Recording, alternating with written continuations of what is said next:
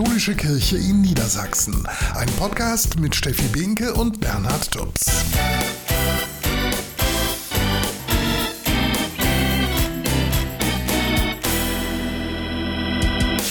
Herzlich willkommen zu unserem Podcast Mitten im Leben, die katholische Kirche in Niedersachsen. Eine Priesterweihe kommt in der katholischen Kirche mittlerweile eher selten vor. Im Bistum Hildesheim, das ist die Kirchenregion zwischen der Nordsee und dem Eichsfeld, war die letzte vor zwei Jahren. Am Pfingstsamstag ist es aber wieder soweit. Dann wird der Hildesheimer Bischof Dennis Gieser zum Priester weihen. Seit er ein kleiner Junge war, wollte der 26-Jährige schon Priester werden, sagt er, auch weil er in Hildesheim in einer sehr lebendigen Kirchengemeinde aufgewachsen ist. Das hat sicherlich auch geprägt. Ich war mit den Sternsingern, wir haben eine große Sternsingertruppe, Pfadfinder, große Messdienertruppe, mit der wir zweimal auch in Rom waren. Das waren natürlich alles Ereignisse, die mich so auf dem Lebensweg geprägt haben. Ich habe halt viele gute Erfahrungen mit Kirche machen dürfen. So langsam steigt die Aufregung bei dem 26-Jährigen, auch wenn sein Berufswunsch schon lange feststeht. Ehrlich gesagt, seit Kindheit an. Also solange ich denken kann, spielte das irgendwie immer eine Rolle. Dann gab es natürlich, wie das so bei Kindern ist. Irgendwie alle wollten Feuerwehrmann werden, dann wollte ich auch eine Woche Feuerwehrmann werden. Aber die, so die Schönheit der Liturgie, das hat mich irgendwie schon von Kindheitsbein an fasziniert. Denn Dennis Gieser ist in einer sehr lebendigen Pfarrgemeinde in Hildesheim groß geworden. Er war Messdiener, Pfadfinder, Sternsinger und hat in dieser Zeit viele schöne Erfahrungen gesammelt. Nach dem Abi 2015 hat er ein Theologiestudium begonnen, ist dann ins Priesterseminar nach Frankfurt gegangen. Auch in Rom hat er ein Jahr gelebt. Und er sagt, Priester sein, das ist ist für ihn nicht irgendein Job, sondern eine Berufung. Also es ist ja wirklich nicht etwas, was ich mir ausgesucht habe, sondern das ist, glaube ich, der Plan Gottes für mich. Und über die ganzen Jahre, ich bin jetzt schon sieben Jahre mit Studium und alles so offiziell auf dem Weg, ja, da habe ich immer tiefer gespürt, das ist das, was der liebe Gott mit mir vorhat. Natürlich gab es in den letzten Jahren auch mal den ein oder anderen Zweifel, aber die ganz große Krise, die ist bislang ausgeblieben. Ich kann halt nur für jetzt sagen, ich bin sehr glücklich, fühle mich da auch wirklich frei in meiner Entscheidung und freue mich da sehr.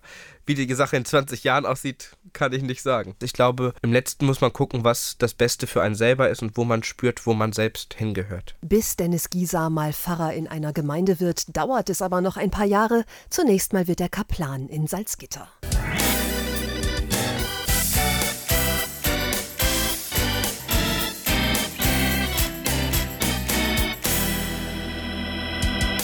Das war eine große Feier am vergangenen Sonntag im Osnabrücker Dom. Weihbischof Johannes Wibbe hat fünf Männer zu Diakonen geweiht. Sie werden künftig vom Bistum Osnabrück bei Taufen, Trauungen, aber auch Beerdigungen eingesetzt. Ebenso assistieren sie bei Gottesdiensten am Altar. Also mein Name ist äh, Raymond Folie Doucet. Ich habe mich entschieden, mich als Diakon weihen zu lassen, weil seit meiner Kindheit an äh, habe ich mich immer für die Kirche engagiert und jetzt ist die Zeit gekommen, wo ich die Berufung gefühlt habe, dass äh, Gott mich braucht in seinem Feld zum Arbeiten. Deswegen habe ich mich entschieden, gemeinsam mit meiner Familie, weil die Entscheidung habe ich auch nicht allein getroffen, mit meiner Familie, mit meinen Kindern, die Entscheidung getroffen, mich weihen zu lassen. Meine Kinder finden das sehr, äh, sehr gut und sie sind sehr, sehr stolz auf mich. Meine Frau auch. Äh, ich habe Freude daran, Diakon zu werden, weil ich habe, ich werde die Möglichkeit haben, die Leute zu unterstützen in meiner Gemeinde. Die Leute, die am Rand sind, die Unterstützung brauchen, die kranken Leute, die nicht mehr in der Lage sind, zur Kirche zu kommen, die Leute zum Beispiel äh, in Heimen, die alleine sind, die nicht mehr keinen Verwandt haben, diese Leute möchte ich gerne auch besuchen und unterstützen. Die Zeiten sind ganz äh, schlimm, also für die Kirche momentan ganz, ganz schwarz. Aber ich denke, das ist jetzt wirklich die Zeit gekommen für die Leute, die Christ sind und die an Gott glauben, sich richtig zu engagieren für die Kirche. Weil man muss immer unterscheiden zwischen der Kirche als Institution und die Menschen, die die Kirche bewegen. Wenn die Leute oder die Menschen die die Kirche bewegen, solche gravierende Fehler begehen, heißt nicht unbedingt, dass die ganze Kirche oder die ganzen Leute, die sich engagieren, alle so sind. Es gibt Schlechten wie in unserer Gesellschaft, wie bei der Polizei oder bei der Armee oder bei der, bei der Regierung, wo so viele Korruption sind oder Sachen, die nicht in Ordnung sind. Genauso das Gleiche. Das, die Kirche ist eigentlich also das Bild unserer Gesellschaft. Und deswegen, man muss sich trotzdem engagieren, um diese ganzen Fehler oder ganze Verbrechen von der Kirche irgendwie äh, äh, zu korrigieren. Deswegen, ich habe mir vorgenommen, wenn ich dabei sein darf und kann, dann werde ich auch meinen Beitrag dazu leisten. Heute gibt es über 3300 Diakone in den deutschen Diözesen und in Zeiten des Priestermangels gestalten sie in den Pfarrgemeinden kirchliches Leben entscheidend mit.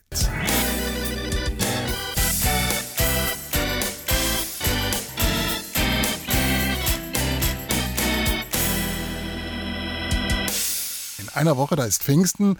Das lange Wochenende eignet sich perfekt für einen Kurzurlaub und es ist ein Wochenende der Konzerte und Veranstaltungen. Dazu gehört auch das Pfingstfestival vom Bistum Osnabrück. Mehrere hundert Menschen nehmen jedes Jahr teil. Nächstes Wochenende findet das Festival rund um das Jugendkloster Amsen im Emsland statt. Und Organisator Mika Springwald verspricht jede Menge Abwechslung. Wir haben Livebands da, wir haben Comedians da, Artistik, wir haben aber auch so klassische Programmpunkte Punkte, die wir nie wegbekommen, sind äh, Fußball, äh, Pokalschießen, Malwettbewerb. Also das sind immer klassische Dinger, die tatsächlich seit 40 Jahren immer wieder gewollt sind. Einen Tag lang können die Teilnehmenden das Programm selbst gestalten. Da gibt es beispielsweise Talentshows, Tanz und Akrobatik. Auch zwei Gottesdienste können die Besucherinnen und Besucher mitfeiern. Begonnen hat das Ganze nämlich als Zeltlager für Messdienerinnen und Messdiener in den Kirchengemeinden. Also das Besondere ist, dass wir versuchen, das Messdienersein und den Glauben nicht auf das Dienen in der Kirchengemeinde zu lassen, sondern zu zeigen, dass es neben diesem Ganzen auch ein Glaubensfest gibt und ein Erleben von Miteinander und Gemeinschaft. Mika Springwald freut sich deshalb auf rund 400 Kinder und Jugendliche, die rund um das Kloster Amsen ihre Zelte aufschlagen werden und zusammen Spaß haben, ganz nach dem Motto des Pfingstwochenendes Werde Funkensprüher. Aber ich glaube, in der heutigen Zeit und in der heutigen Kirche müssen wir solche Möglichkeiten den jungen Menschen bieten, dass sie Kirche anders erleben können. Und da sind Zeltlager oder Festivals, ich glaube, das Beste.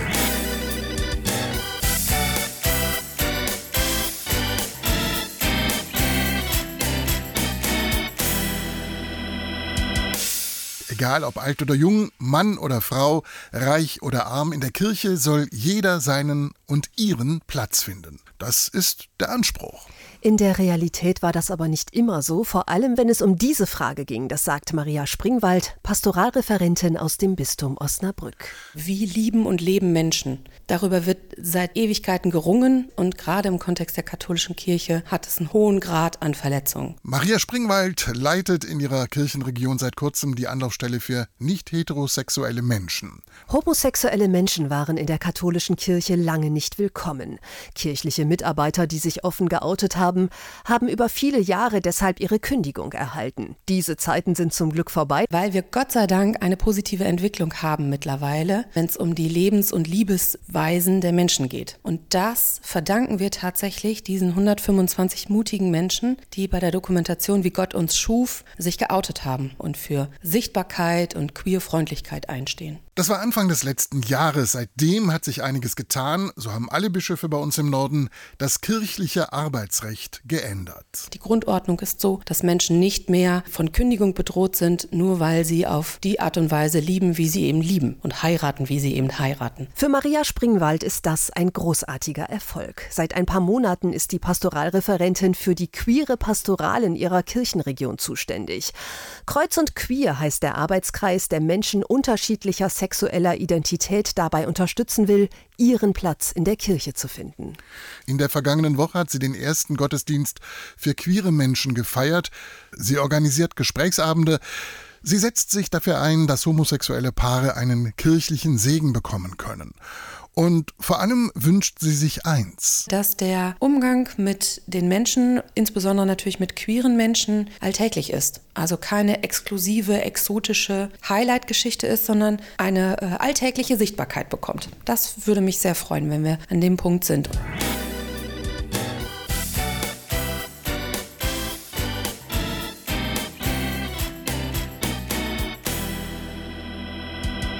Der Partner ist gestorben, die Kinder leben in einer anderen Stadt, der Freundeskreis wird kleiner. Viele alte Menschen fühlen sich einsam und das hat auch gesundheitliche Folgen. Das sagt Katharina Kret. Sie leitet den begleitenden Dienst im Christophorus-Stift in Hildesheim. Ja, das wirkt sich auf die Stimmung, auf den Blutdruck, auf den Appetit, also wirklich auch auf die Vitalwerte aus. Und man konzentriert sich dann mehr auf die Schmerzen und, und es ist auf jeden Fall für die Stimmung ganz entscheidend. Um Menschen aus dieser Isolation zu holen, hat das Hildesheimer Literaturbüro ein besonderes Projekt gestartet. Erzähl mir deine Geschichte, so heißt es. Die Mitarbeitenden organisieren zum Beispiel Erzähl- und Schreibtreffs im Frauengefängnis, in der Jugendhilfe, in Stadtteilzentren und natürlich auch in Altenheimen. Denn Katharina Kret ist davon überzeugt, in jedem steckt eine Geschichte. Das ist vielen nur nicht bewusst. Ja, weil wir das, was in den Bewohnern ja schon ist, zum Klingen bringen und Schätze heben. Und ich glaube, dass viele erst im Erzählen merken, was sie alles geleistet und erlebt haben. Doch nicht nur alte, auch junge Menschen fühlen sich mal einsam, das sagt Rachel Bleiber vom Forum Literatur. Und ich glaube, es ist aber wichtig, das aufzubrechen. Sie lädt deshalb junge Erwachsene zwischen 15 und 25 zu einer Schreibschule ein. 21 Personen machen bereits mit und tauschen sich regelmäßig aus über das, was sie geschrieben haben. Da planen wir am Ende eine Veröffentlichung. In dem Prozess geht es aber natürlich auch darum, äh, die Jugendlichen zu ermutigen, ähm, sie miteinander zu vernetzen. Genau. Schreiben und Erzählen gegen die Einsamkeit für Katharina Kret kann das Projekt vor allem zwei Dinge schaffen. Wie Literatur oder die, die Form des Miteinander erzählen in Gemeinschaft bringt und lebendig macht und den Menschen auch hilft, ihr eigenes Leben zu interpretieren.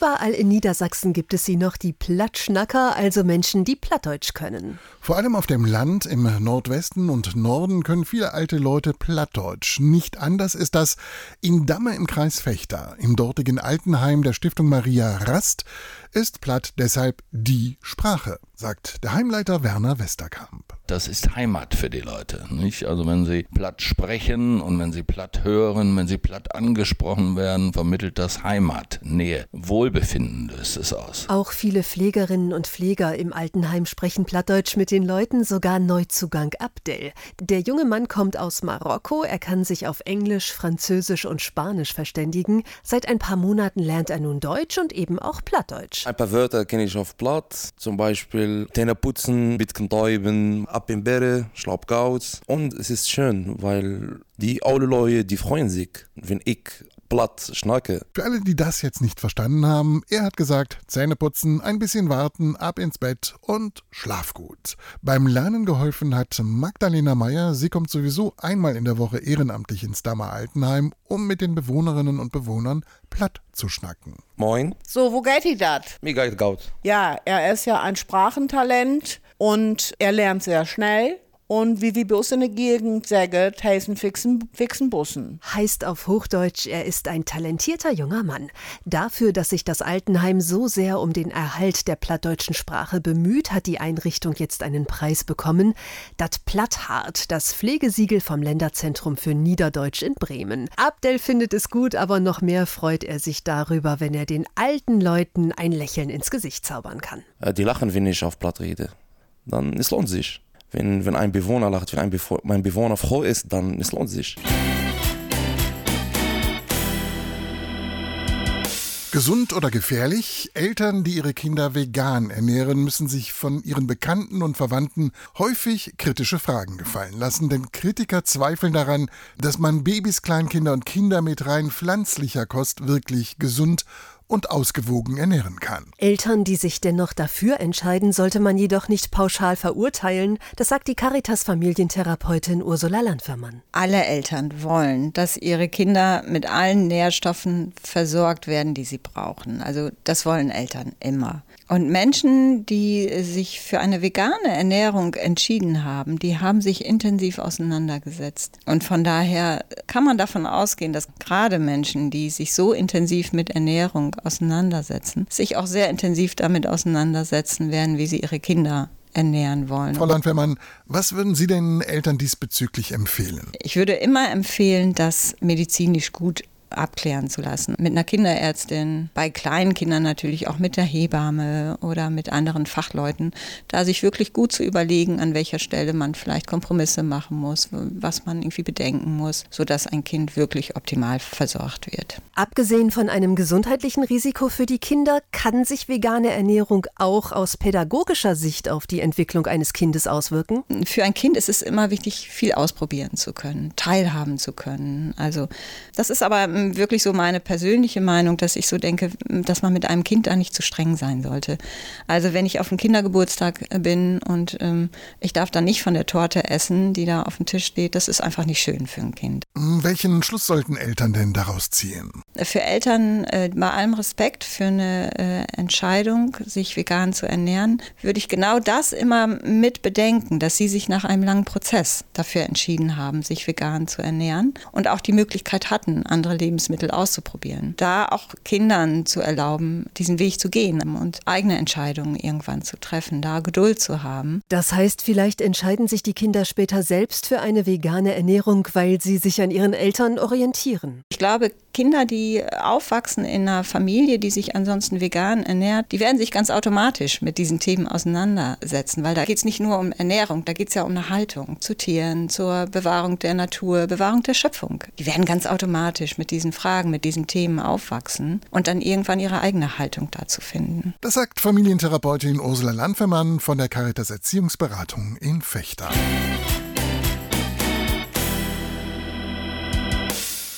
Vor ein paar Tagen im Büro, ich war die Erste an diesem Montagmorgen. Irgendwann musste ich das Badezimmer aufsuchen und traute meinen Augen nicht. Irgendjemand hatte das Waschbecken komplett verdreckt. Mit Moos, Erde, Grashalmen und kleinen Zweigen. Mein erster Gedanke, da hat jemand seine Büropflanzen entsorgt und nicht aufgeräumt. Was für eine Unverschämtheit. Ich machte mich auf die Suche nach Putzzeug, ging dann zurück in den Waschraum und erst auf den zweiten Blick wurde mir klar, was hier am Wochenende wirklich wirklich passiert sein musste. Denn oberhalb des Waschbeckens auf der Lampe befand sich ein fast fertiges Vogelnest.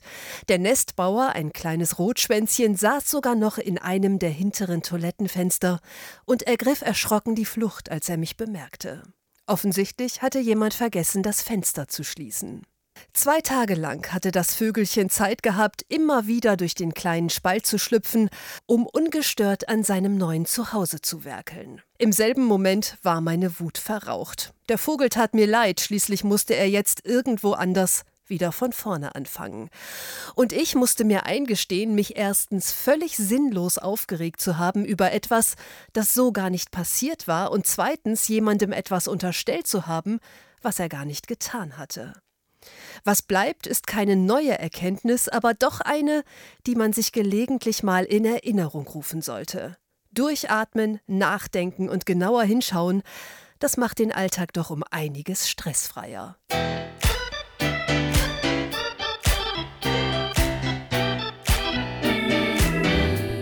Und das war unser Podcast. Wir sagen Danke fürs Zuhören und freuen uns schon auf das nächste Mal.